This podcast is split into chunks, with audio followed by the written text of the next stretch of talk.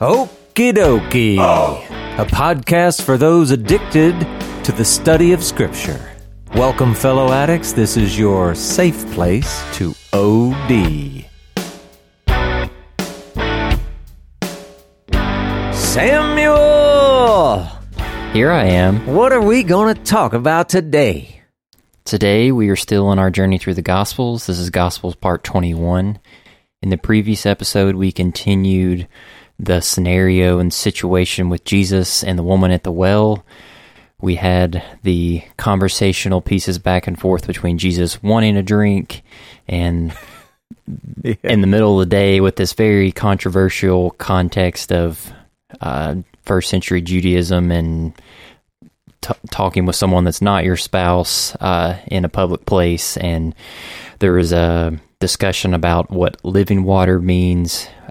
Jesus was bringing up, and the woman at the well kind of had a similar response that Nicodemus had earlier in the gospel narrative about maybe treating it a little more literal, but at the same time, She was also giving Jesus a run for his money with some of her responses about recognizing that he was a prophet and asking this question about, you know, who is the true people of God and where is the true place of worship.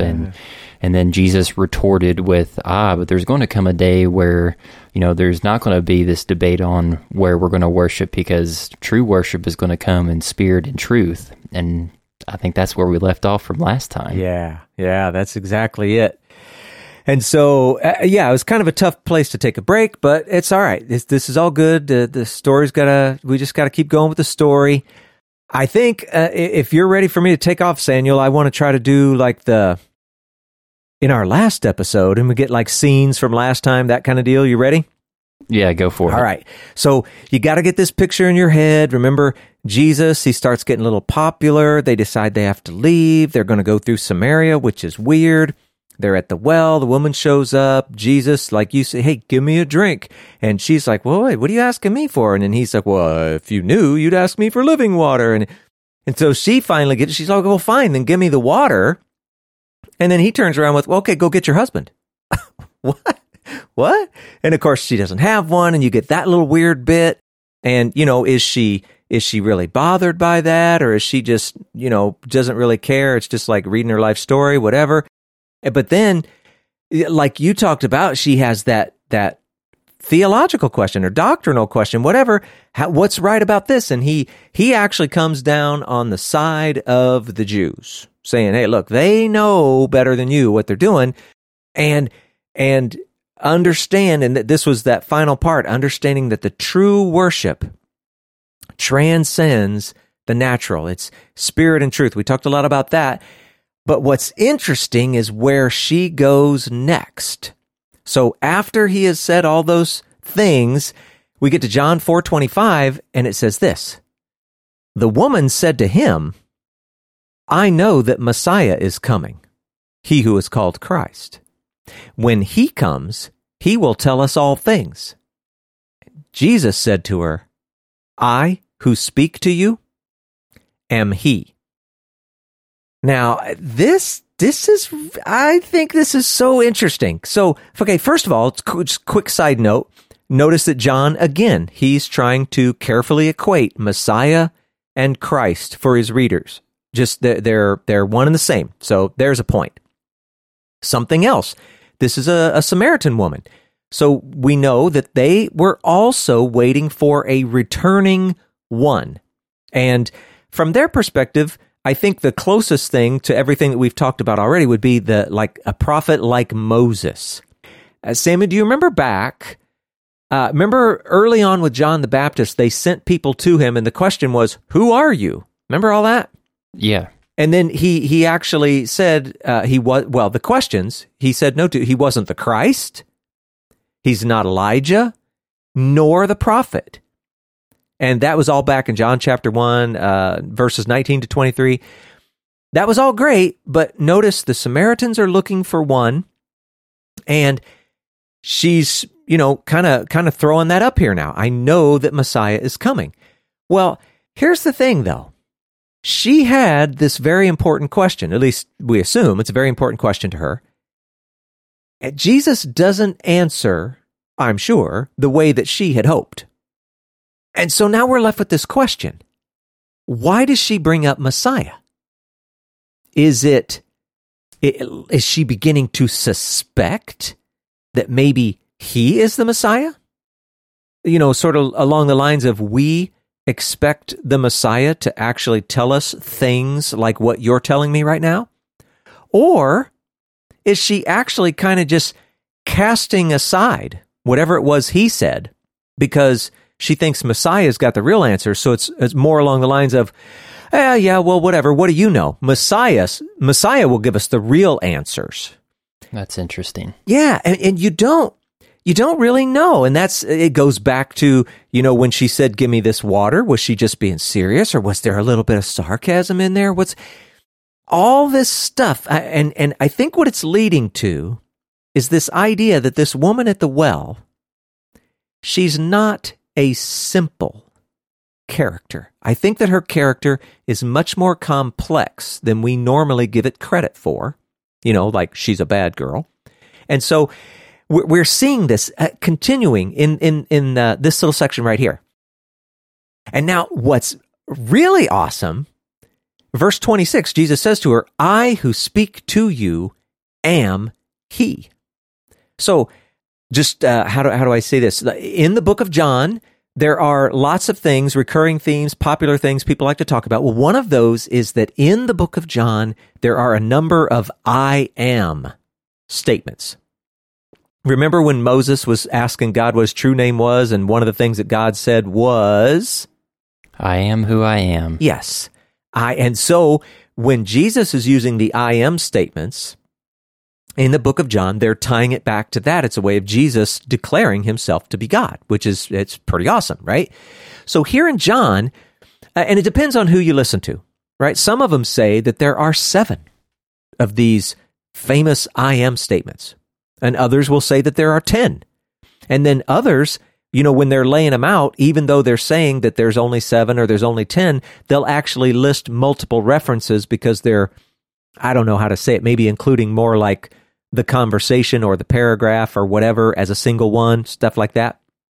The thing is, technically, if you just went to the Greek and you looked for the phrase, when Jesus is speaking, he actually says it 23 times. So again, it just kind of depends on who's doing the counting.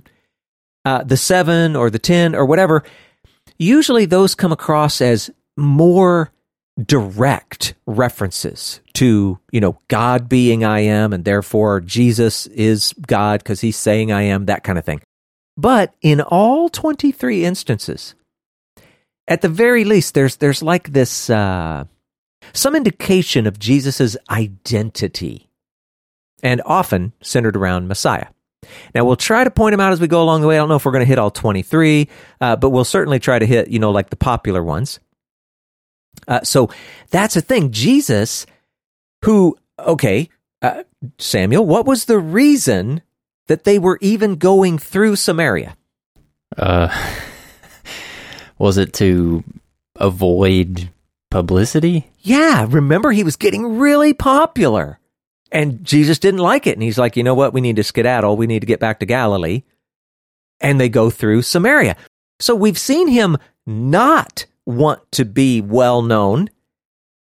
And yet right here, talking to the Samaritan woman at the well, he just blurts it right out. I know the Messiah is coming. I who speak to you am he.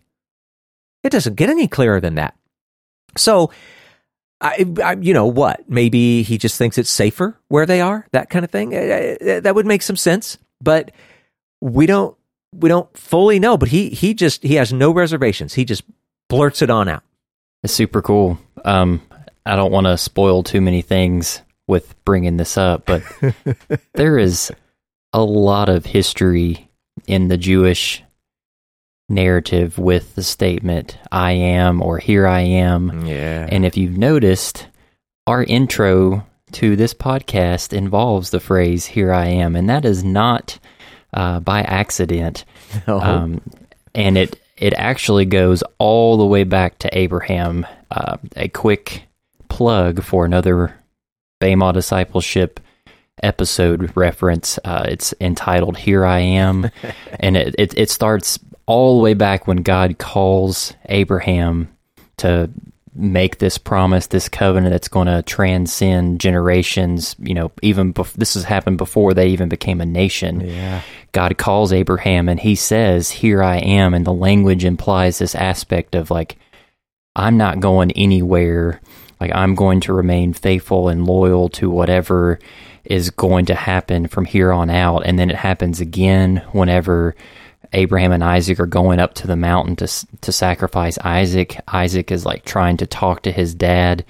And then Abraham again, he responds by saying, "Here I am, son." Like, no matter what is going to happen in this situation, like, I'm going to be right here beside you.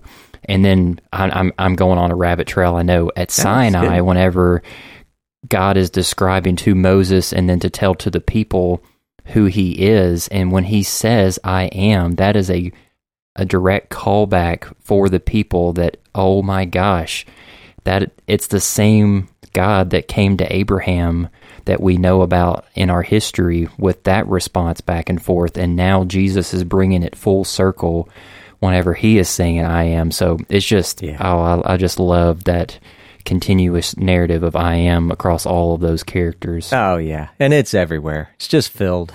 The Bible's filled with this "I am," "Here I am." So it's great. I love it. All right. So here they are. Jesus has made this announcement.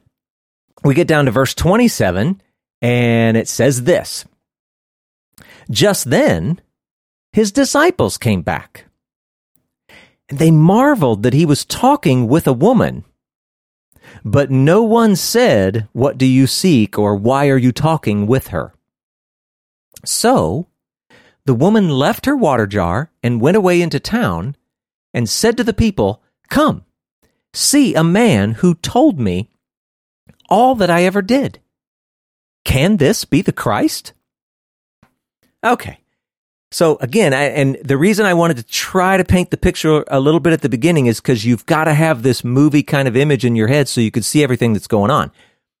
They're finishing up their conversation, Jesus and the woman, and all of a sudden the disciples come back. And, you know, you got to figure they've got like some takeout from Popeyes or something because they went to get food.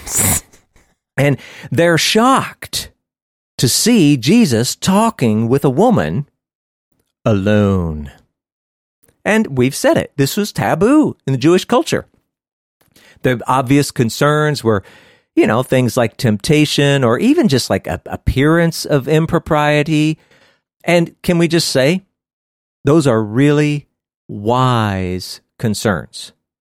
In fact, for people like us, you know, whenever any one of us reaches that place where we're consistently choosing God's will above our own, like Jesus was, well, maybe we could consider lightening up on this a little bit. But I think these are really good concerns. That age, that culture, this culture, doesn't matter. It's smart stuff.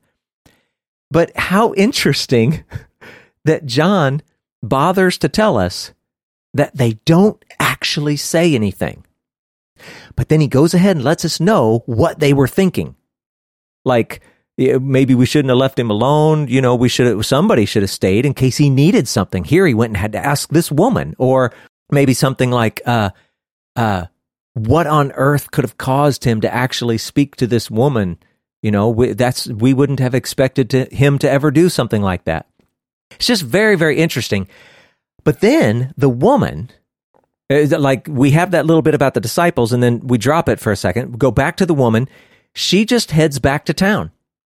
Maybe, you know, it's like, hey, there's a whole group of, you know what, I'm out of here. I got to go. But she heads back to town and, you know, I can only assume in such haste that she leaves her water jar, which is, that in itself is a super interesting picture. The very thing that she was seeking, she came out there for water. That was the point of her trip. And let's also note, what is one of the very, very necessary things for life, Samuel? H2O. Water, right? And she just leaves her jar. It's that has become of no importance to her in comparison to what she found, right? That's really interesting. I've never noticed that the text includes that description about leaving that behind. Yeah. Well, yeah. Well, we do that with everything, don't we? We just read right by stuff. Yeah. But so she went out seeking water, a very necessary, life-giving thing, and what she found was the Messiah. And then she tells the townspeople that this guy told her her life story and asks them to consider, could this be the Christ? And I found something interesting. Apparently, a lot of scholars, they argue about things that we would never think about. But apparently, the Greek underneath this, it suggests an expected negative response. So instead of saying, can this be the Christ? It might even be something more like, this can't really be the Christ, can it?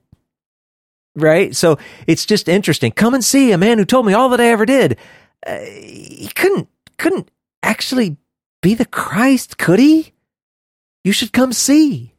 Sort of like the interaction she had with this individual, it wasn't what she expected the Messiah to be, with that language implying a negative response. Like, we expected something else. Like, yeah, it can't really be him and how he looks and how he responded to me, can it?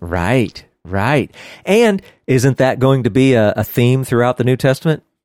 Yeah, Messiah ben Joseph versus Messiah ben David. Yeah, it's great.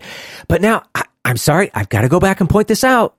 So here's this woman, and again, the classic interpretation is that she's a bad girl. But notice, if she goes back and tells everybody this and asks them to consider, hey, could this be the Christ? Well, if she was just a bad girl, if she was the town strumpet or, whatever you want to call this thing, what do you think, Samuel? Would they listen? Would they care to anything she has to say? I feel like they would totally ignore her. Yeah, that's what I think. But watch what happens. Verse 30. They went out of the town and were coming to him. Well, okay, we don't exactly know what was going on in their heads yet. We don't know that but apparently everyone does listen and care enough because they're going to go out and see this guy. And so I'm offering it as a possibility. Maybe she isn't as bad as we often think. Whatever the truth is about her, the townspeople wanted to see this guy for themselves. Now, classic, okay, like in a movie, scene change. We are back to the well. And so, meanwhile. That's right. And it even says it. Verse 31. Meanwhile, the disciples were urging him, saying, Rabbi, eat. But he said to them, I have food to eat that you do not know about. So the disciples said to one another, has anyone brought him something to eat? Now, is this not a crazy story when you slow down and read through it? I mean, this is weird stuff. But on one hand, this is classic John storytelling. What do? We create confusion so that we can then offer the explanation. Now, in this case, though, I'm going to stick up for the disciples a little bit. There are no underlying metaphors or long-standing traditions or anything like that. They came back with food, and he says, I have food you don't know about. That would actually be confusing for them. It really would. Now, I'm sort of blaming John for the whole confusion explanation thing. It's also possible that Jesus himself actually communicated this way, enjoyed interacting this way, because it actually is very, could we say, Eastern or very Jewish. It's a way of communicating that causes you to think, to consider, to ruminate, if you will, right? Yeah. And so, I mean, we don't know, but how weird that he would say this to them. And of course, let's just get this out there. Jesus has no literal food. So he's obviously trying to teach them something. Now think about this, Samuel. What was the thing that he was trying to teach the woman with? Water. Yeah. And now what's he trying to teach the disciples with? Food. And what are the most basic necessary things of life? Food and water. Yeah. Yeah, there's something to that. We need to not overlook it. Jesus is bringing them down to just the very base of everything. Now, thankfully, he's at least going to go on and try to explain what he means. So what do we got here? We get to verse 34, and Jesus says, "My food is to do the will of him who sent me, and to accomplish his work." That's kind of cool. So just as the woman was quick to forget the water, because that was a very necessary thing, but she quickly and easily just forgot all about that because there was something else more important. Jesus is explaining that for him, doing God's will is more important to him than even his very necessary food.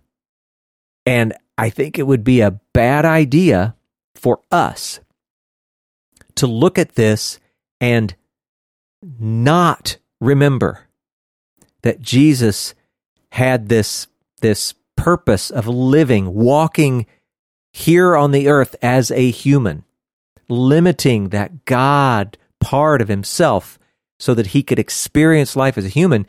And so what we see him doing, even in this very thing, we need to aim for that same attitude, that same behavior. Because he was doing it as a man, that gives us the hope, the encouragement that we can, at the very least, have it as a real, true goal. Just aim for it. You're not going to hit it if you don't aim for it.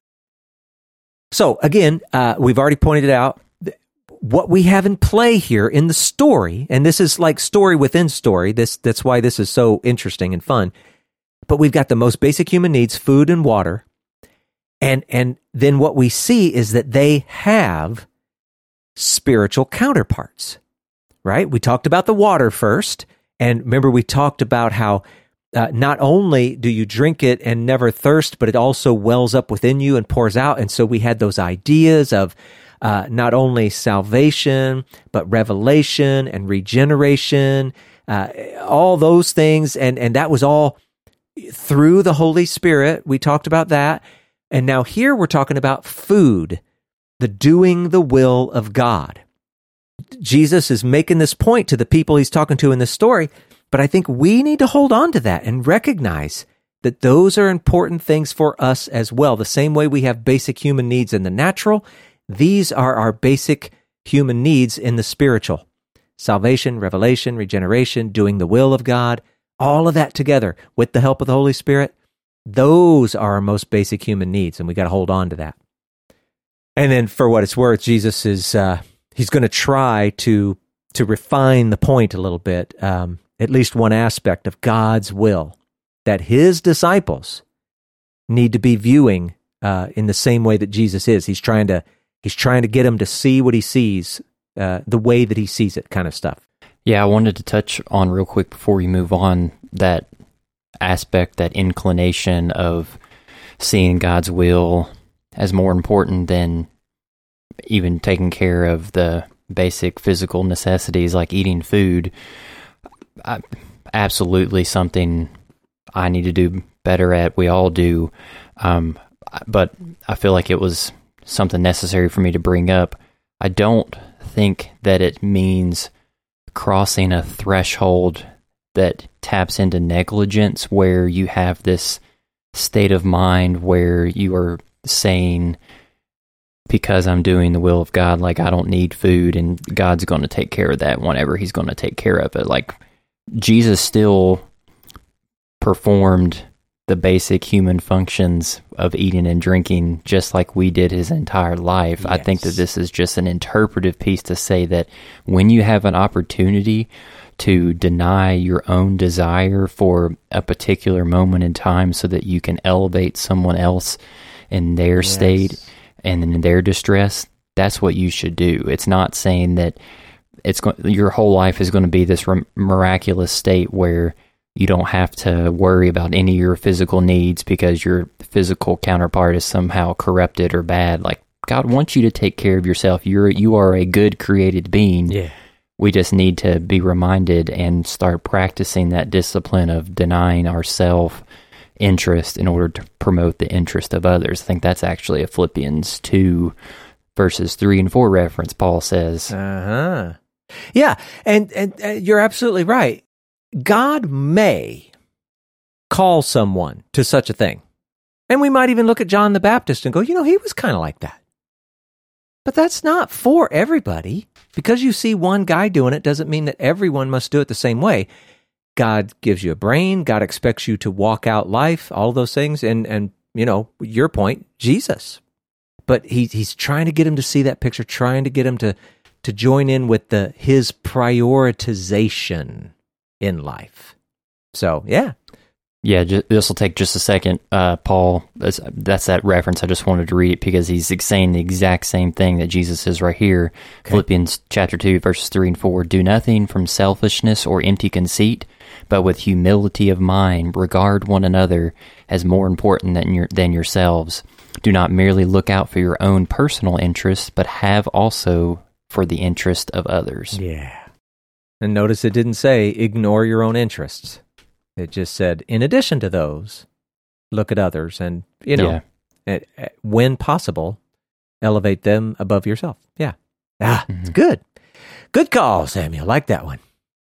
All right. So now Jesus is going to try to get them to see at least this one aspect he wants them to come on board with. We get down to verse 35. He says this, do you not say, there are yet 4 months, then comes the harvest? Look, I tell you, lift up your eyes and see that the fields are white for harvest.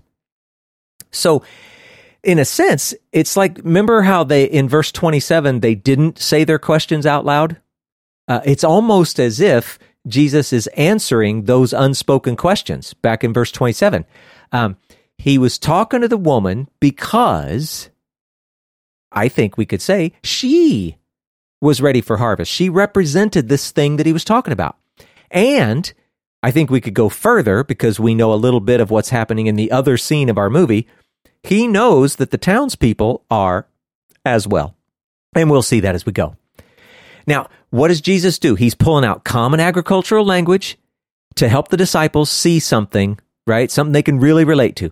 In nature, okay, we can look at a crop, and we can recognize when it's ready to be harvested. In fact, it doesn't even require that so much. It's all quite predictable. You know that if you plant it at this time, it'll be ready to harvest at that time. All pretty easy stuff. Well, Jesus is trying to get them to see that the time for spiritual harvest has come.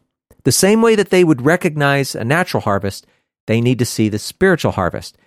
And then he says if they would only look, they could see it, and they are about to. Now, this is interesting, and every time you start talking about what scholars think or say or whatever, you can always find somebody who disagrees, but there are some who they're trying to figure out, well, what time of year is this? What's going on? They seem to think that the time of year that this story is happening is actually at the time of the barley and the wheat harvests. So, why am I bringing that up? It's just to say, if they were to literally lift up their eyes and look around, it's possible they may have actually seen fields of grain, like barley and wheat. They may have actually seen fields ready to be harvested, which would have been interesting in and of itself. But obviously, that's not what Jesus' point was. And so, remember the other scene of our movie? She said, come see, and the townspeople are on their way? Mm-hmm. Maybe when they lift up their eyes and see, maybe they see the townspeople coming, right? That'd be kind of a cool picture, too. It would be. Yeah. So I have a question real quick before you go to the next verse, and it may be something that will get answered in the next verse, but if people are hearing you say Jesus is trying to get them to see that the time has come for a spiritual harvest, in my mind and in other people's minds, asking the question, well, what is spiritual harvest? What does that mean? Yeah, okay. That is a difficult question, Samuel. And in fact, it is going to come up as we continue through the text. Obviously, we can look at things like, well, there were people who had no hope of eternal life, and now they do. Well, that would be a spiritual harvest, yeah. You could talk about things like, well, what about people who do actually commit their loyalty and faithfully toward Christ, God, and they begin to live a life being the image of God? Is that a type of spiritual harvest? Well, yeah, for sure. Now, in this particular instance, the context, the story, and what's going to happen, I think you just have to say these are people or souls, however you want to think of that, for the kingdom. I think that's what's in context here. But I think if you tried to limit it to that, you know, for every conversation here on out, I think that may bring you a little trouble. But anyway, that's what I think. Okay. Now, having said that, I also have to say we're on verse 36, and I'm just going to say it before I even talk. This one is a toughie. It's just, I mean, I'm going to read it, and it won't be as if it sounds all that strange until you actually try to figure out, well, what's really being said, right? So let's do it. Verse 36, already the one who reaps is receiving wages and gathering fruit for eternal life, so that sower and reaper may rejoice together. All right, let's kind of step through. We see that word already.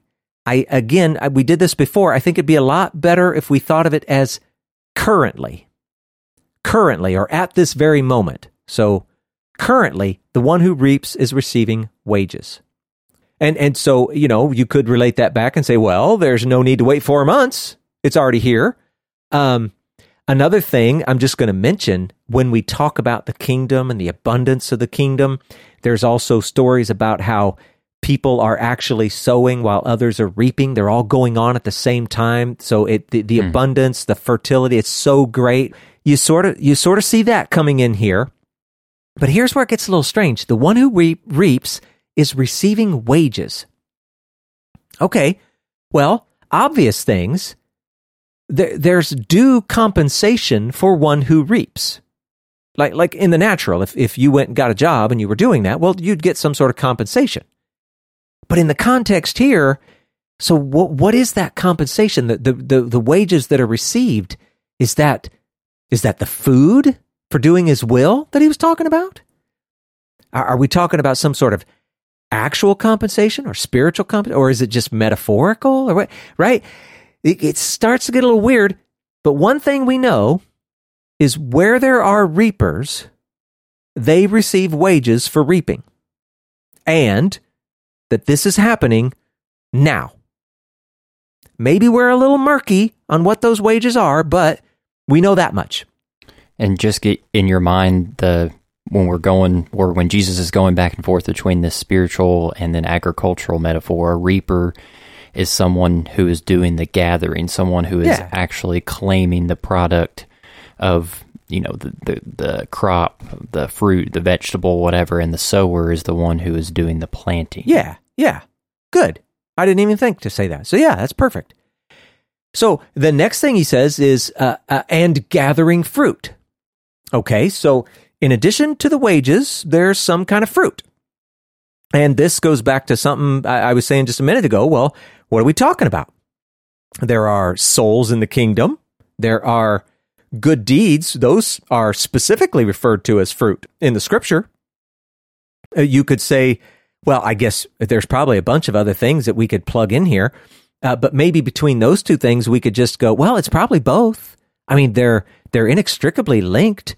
When you become a part of the kingdom, if you will, or however, I don't know how you want to say that phrase. I mean, the thing that should follow in your life is the good deeds, all that kind of stuff. So you're receiving wages, you're gathering fruit for eternal life. Well, Samuel, if you reaped a harvest and I don't know, some grain, whatever, fruits, it doesn't matter. How long is that going to sustain you? I mean, it depends on the size of the harvest. Yeah. But it should be, I mean, if it's a worthy enough harvest that you're reaping for the entire season. Yeah. But here's the important part. It's limited. I mean, it's going to run out, right? Yeah. Yeah. Yeah. But the harvest that Jesus is talking about here, well, this results in something eternal. So we got a little, contrast going on. So this eternal life, and we're going to say this out loud again because we need people to sort of get used to hearing this concept. This eternal life was both now and not yet. And I think what we did, we said maybe we were a conduit. We could sort of reach out and bring some of the kingdom into this current age, this current world, because the kingdom does, in fact, already exist, and yet it won't come into its fullness until later, right? So this eternal life, similarly, we can get a foretaste of that even while we live now, even though we will likely die, and yet, we're tasting of that future resurrected life kind of thing. So we can enjoy the harvest now and live in expectation of its future fulfillment. So we got that in here. And then he says that the sower and the reaper are going to rejoice together. Well, who's the sower?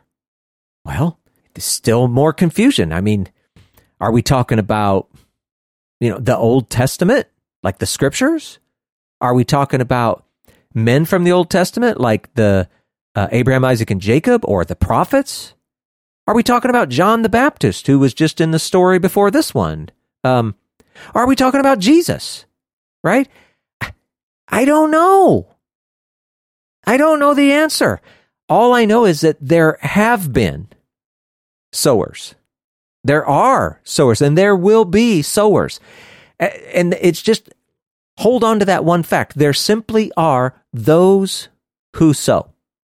And in a similar way, there have been, there are, there will be those who reap. There simply are those who reap. And again, that beauty of the kingdom, sowing and reaping at the same time, sowers and reapers together, right? Mm-hmm. But the point is, they're rejoicing together. And, well, I'm going to save that because we got more coming below. So let me just say this. We rejoice together. We get to rejoice not only in the work itself, whether we are one who is sowing or one who is reaping. We also rejoice in the wages, whatever those are. We rejoiced in the harvest. And even then, you might go, whatever that is. It could be the things we said. It could be more, whatever. It's all joy. It's all part of the story. And what is that big story? It's the one that's been going on since the garden. That things are returning to the way they should be. That's the story that God's involved in. That's the story he's working out and that we are joining into. So, I don't know. That's a weird verse to me. So other people might find it easy or whatever. That one just stands out as goofiness to me, but that's all I got on that. Yeah, I was just going to add really quickly with that aspect of eternal life about enjoying it now and then later and its future fulfillment. You and I were just talking about this the other night in another study that we're in, that the extra biblical texts like the Midrash and Talmud say that in the kingdom and in the world to come, there's not going to be like this celebration that we treat good deeds that we do here on this side of the kingdom and the world to come now, because when God's law is so second nature within our being, it's the standard. Yes. But that's why the eternal life can be experienced now, and why we have that invitation to do these good things within the challenge of fighting our evil inclination and the things that want to take us away from that. Yeah. There's going to be a time where the triumphant overcoming of those obstacles to do the good deeds is not going to be present, and that's why there's celebration to be had now when that occurs. Yeah. And then along with that, the rejoicing together aspect, we were just reading through Ezra and Nehemiah, when the people get out of exile, they return back to the Promised Land in Jerusalem, and there's this portion in that book where there's a public reading of the Torah to the people, and you know, all of the citizens who have returned, they're hearing this, and they're realizing that what they have done in their idolatry and turning away from God, and they're mourning and they're weeping. And then Ezra and Nehemiah both are like, "Don't weep. Like, what we want you to do now is to go home and eat choice foods and choice drink, because we are seeing repentance happening now, and that there is a reason to celebrate when repentance happens." Yeah. So I just wanted to throw those things in there because they're really cool pictures. Yeah, and it's a great thing to have, you know, just in your pocket, that idea that, hey, when you're resurrected and you've got the Torah written on your mind and on your heart, there's no merit in doing good. There's no merit in repentance. Of course, there won't be any. All of that opportunity is here now. Seize it, right? That's a great picture. Love that. Mm-hmm. All right, so he's talking about the sowing and the reaping, blah, blah, blah. We get down to verse 37. He says this, "For here the saying holds true. One sows and another reaps. I sent you to reap that for which you did not labor. Others have labored, and you have entered into their labor." I feel like, you know, at least what it was we said about verse 36, you know, we're all kind of staying in tune here, but let's see what he's talking about. One sows and another reaps. Now, you got to figure, this could be really bad news. I mean, think about it. If you're the one that put in all of the labor sowing something, and then someone else reaped for themselves, well, then all my labor benefited someone else, right? That, I mean, normal people, that's going to sound like bad news. Here, the disciples are the reapers. So I guess for them, that's good news. But remember that Jesus said that both sower and reaper benefit and rejoice in the harvest. So there's something really different and unique about this. So that saying, one sows and another reaps, there is no bad connotation, only good. I want to, this reminds me of something back in the Old Testament, so I want you to read this, Samuel, back from Joshua chapter 24, verse 13. "I gave you a land on which you had not labored, and cities that you had not built, and you dwell in them. You eat the fruit of vineyards and olive orchards that you did not plant." Yeah. So here they were, Israel. They enter into the Promised Land, and they're wiping out cities, or some become slaves, you know, whatever, however all that worked. But they didn't have to build cities. They got to just live in ones that already existed. They didn't have to plant vineyards. They just got to eat from the ones that were already there. They didn't have to plant olive orchards. They just ate the right? That imagery that comes from the Promised Land, well, first of all, that imagery of the Promised Land was imagery of the Eden, the Garden of Eden. And so now Jesus is pulling this forward, showing that same kind of imagery, others have labored and you've entered into their labor, right? That is for them here and now.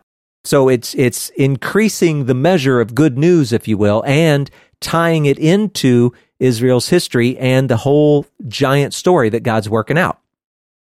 So that's all cool, and I think, you know, we can grab that pretty easily.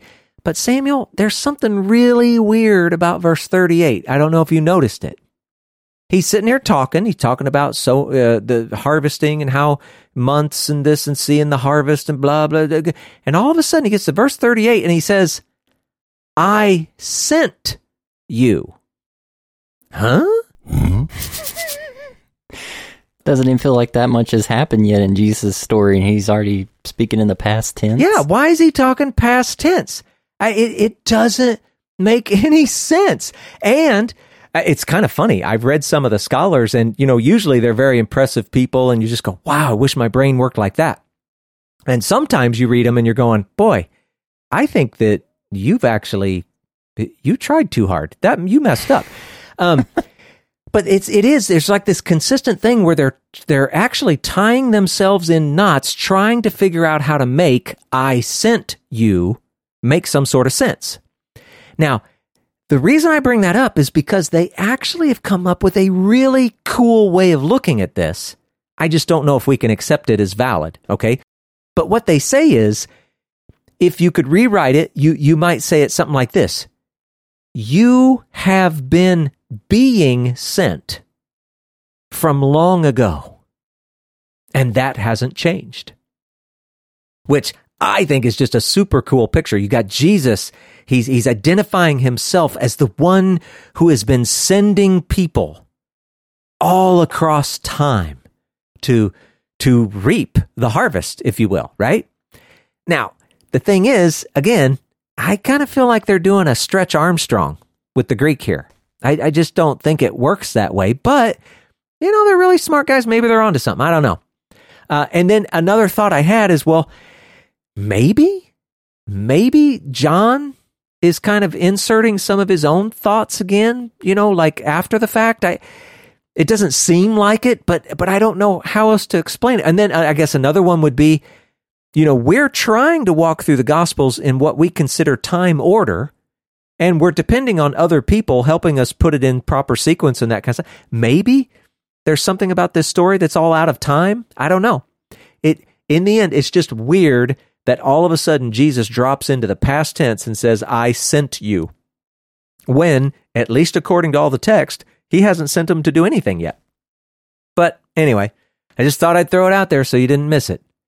Yeah, so good. I feel like I slow us down so much after you bring up so many cool things, because my brain brings up so many things in response to what you say. But when you had said about some people could potentially treat one sowing and another reaping as bad news, like all my labor benefited someone else, my mind went directly to the Apostle Paul, and you can read this on your own. Oh, yeah. 1 Corinthians chapter 12, and it's like verse 14 all the way through verse 31, the aspect of there being one body in many parts, about, you know, everyone has a role.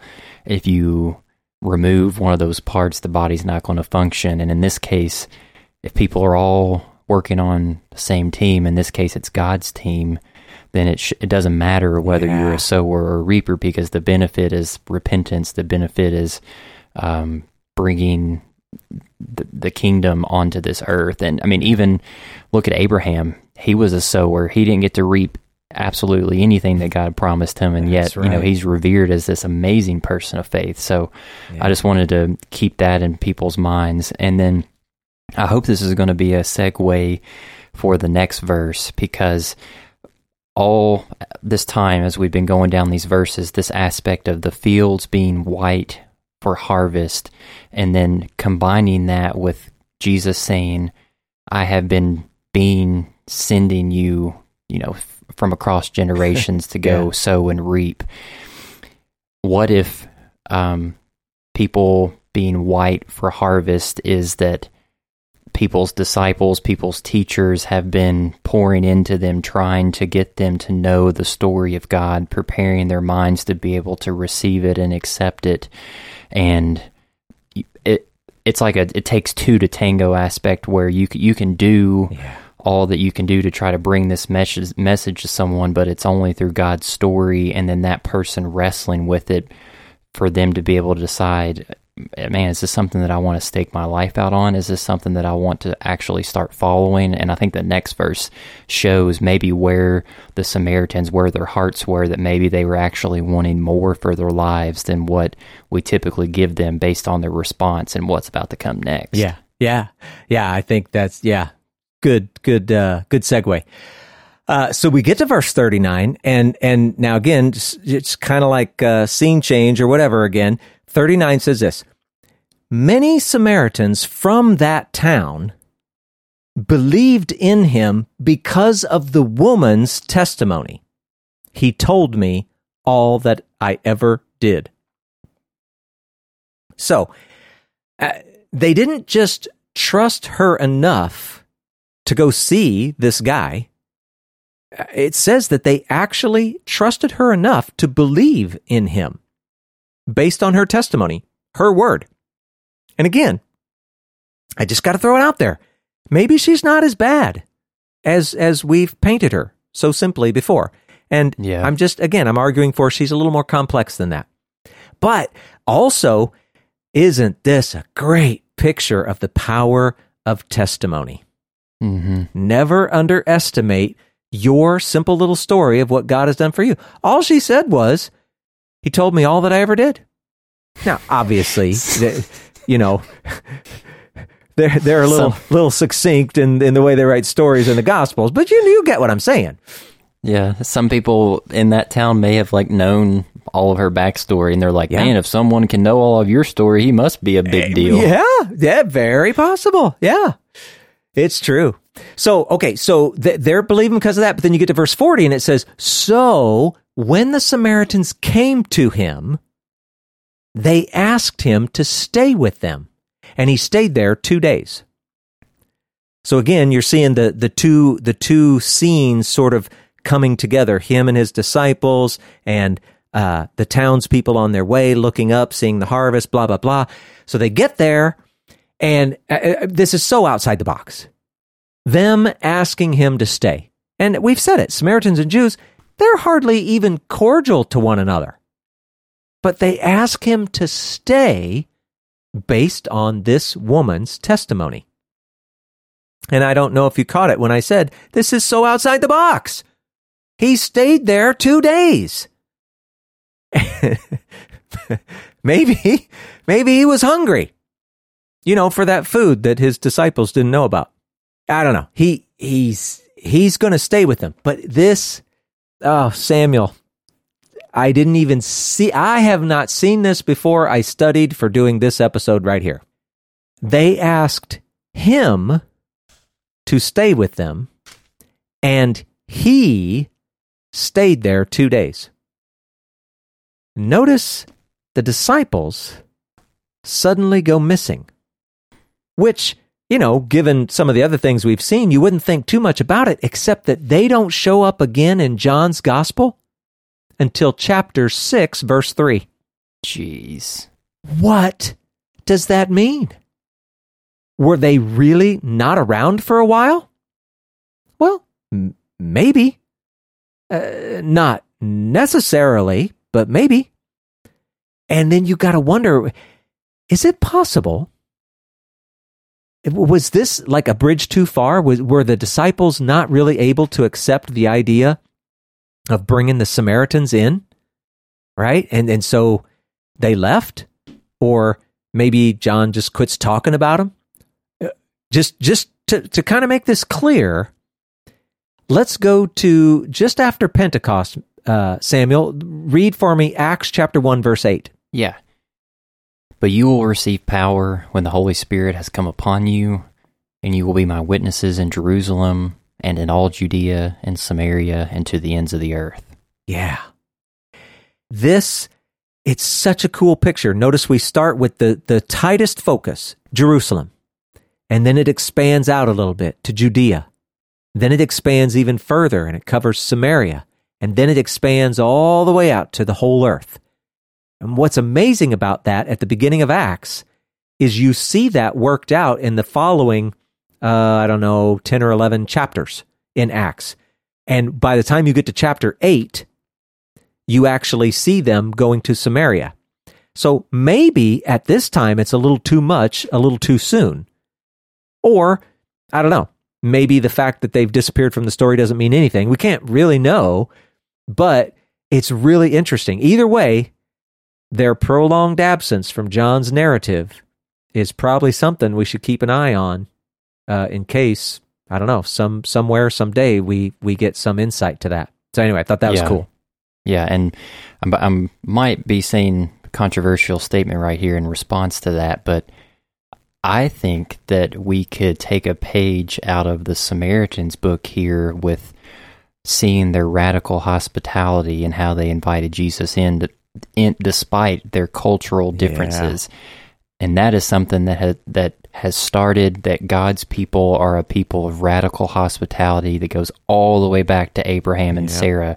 If you want a better look at that, Genesis 18, chapter 18, this amazing story of after Abraham got circumcised, and then the birth of Isaac is foretold by these three men coming to Abraham and Sarah's camp, and specifically in chapter 18, verse 6, Abraham went into the tent very quickly and told Sarah, prepare 3 measures of fine flour, knead it, and bake it into bread cakes. And the language implies that it's almost like, it's like hundreds of loaves or something. It's some ridiculous number.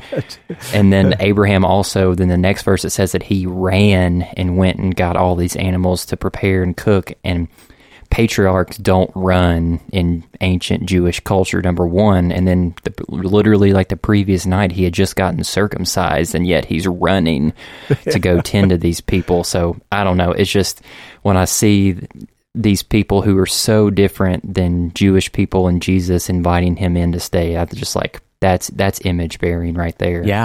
Yeah, and you're absolutely right. We need to learn from their example. And you know, if we were Jewish, we'd go, but they're Samaritans. But we're not, so we're okay with that. Yeah.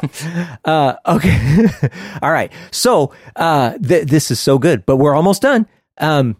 So remember, many believed because of the woman's testimony, et cetera, et cetera. We get down to verse 41, and it says, and many more believed because of his word.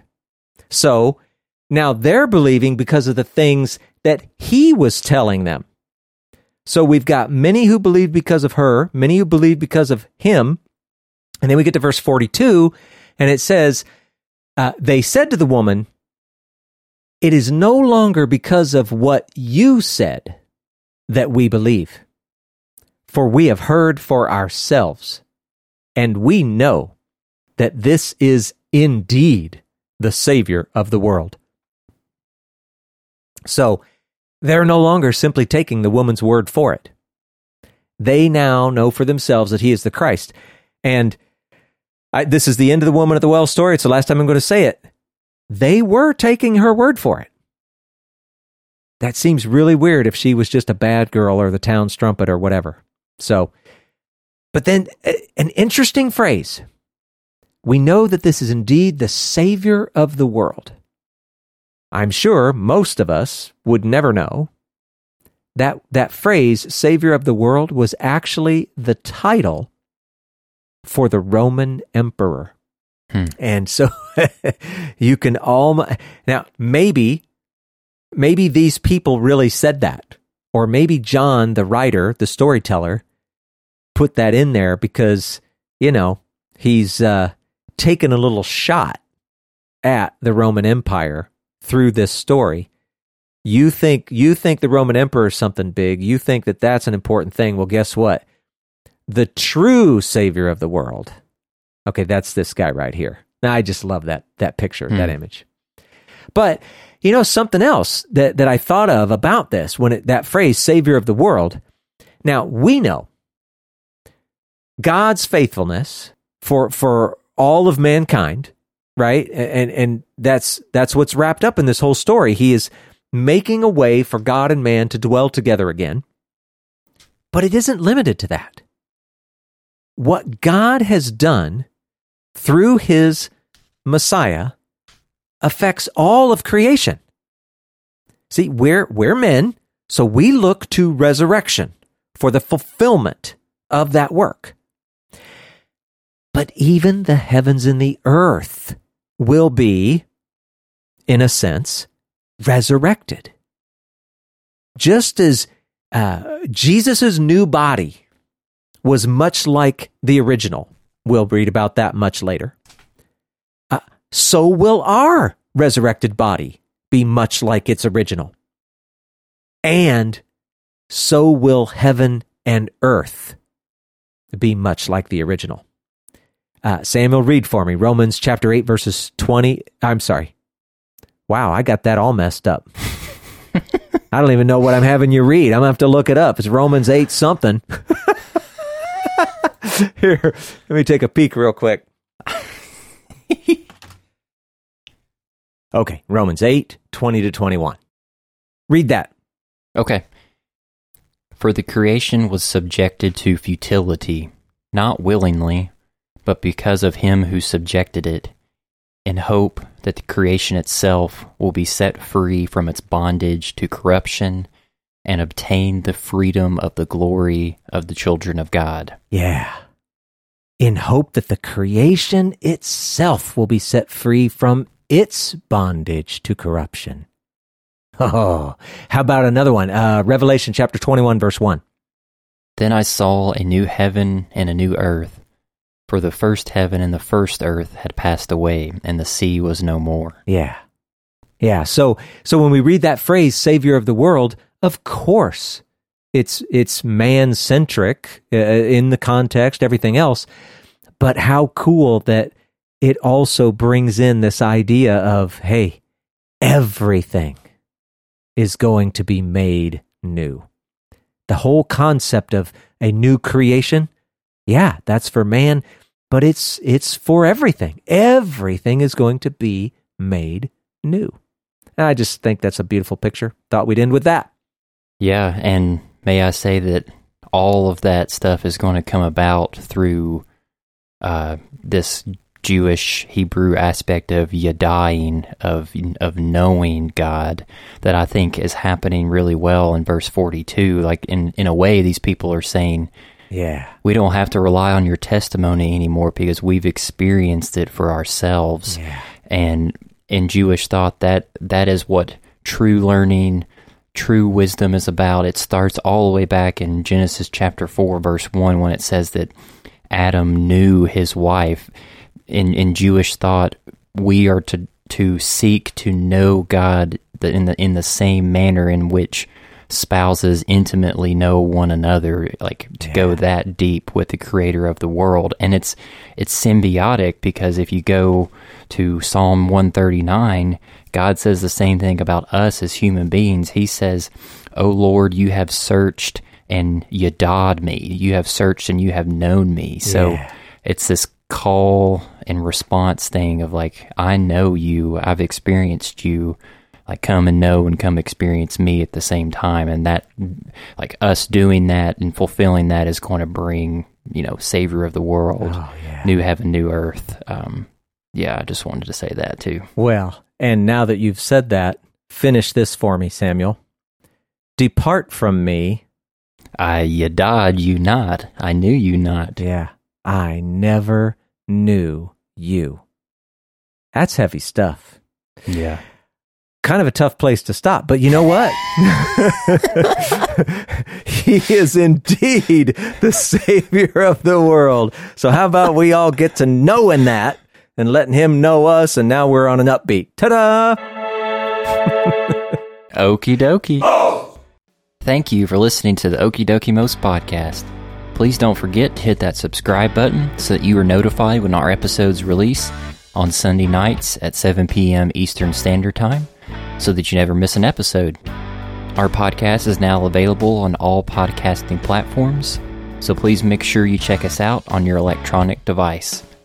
You can also visit our official website at www.okidokimos.com for more information or to listen online. And finally, if you have any questions or concerns, please feel free to send us an email at okidokimos@gmail.com. Until next time, we hope and pray that you will do your best to present yourself to God as one approved, a worker who has no need to be ashamed, rightly handling the word of truth. We'll talk to you again soon.